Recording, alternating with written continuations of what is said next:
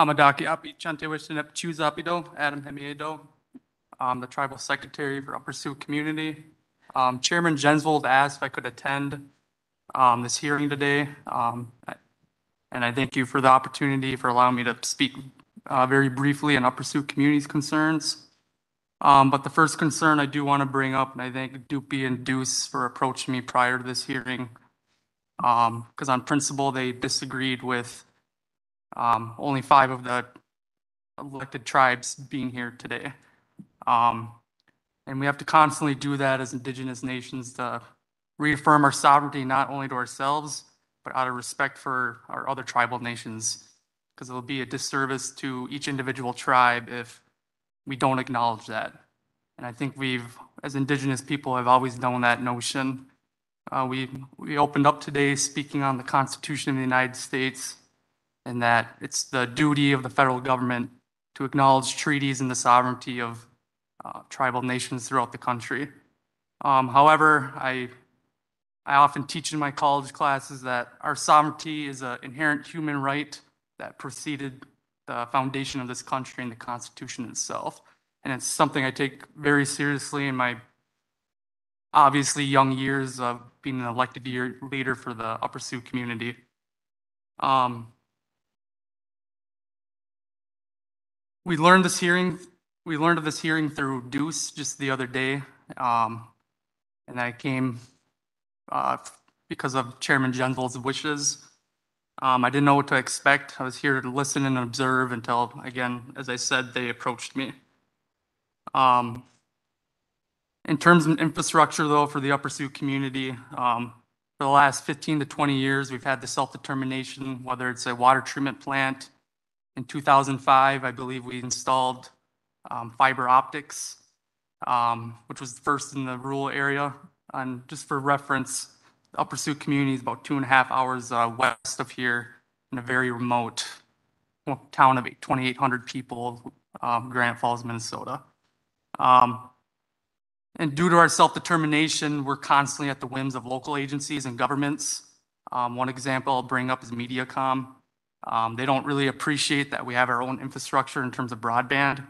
And we have to constantly, again, reaffirm to ourselves that we're competent enough to develop our own infrastructure.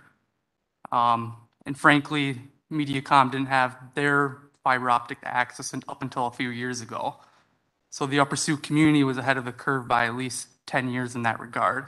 And at any point in time, we're ready to expand that access.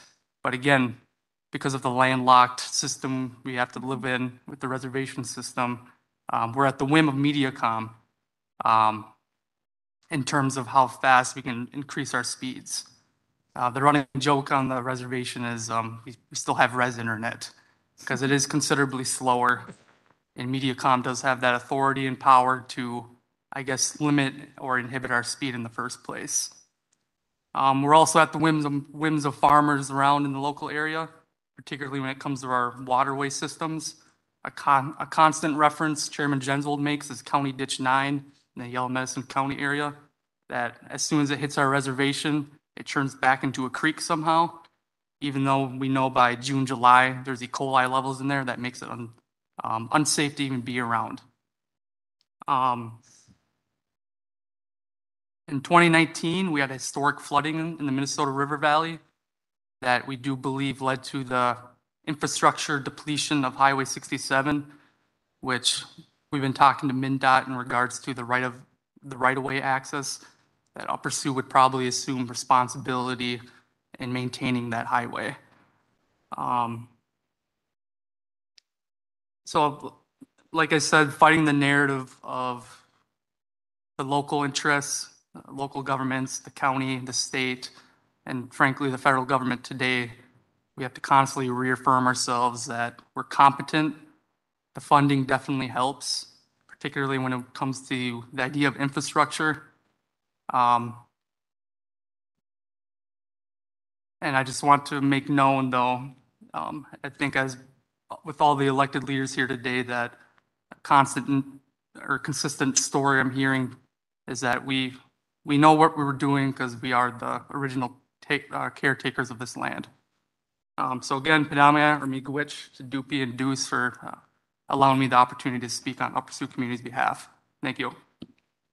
Damiage, could you, um, Secretary Treasurer, could you please repeat your name just for the congressional record? Um, my name is Adam Savariego. I'm the tribal secretary for Upper Sioux community.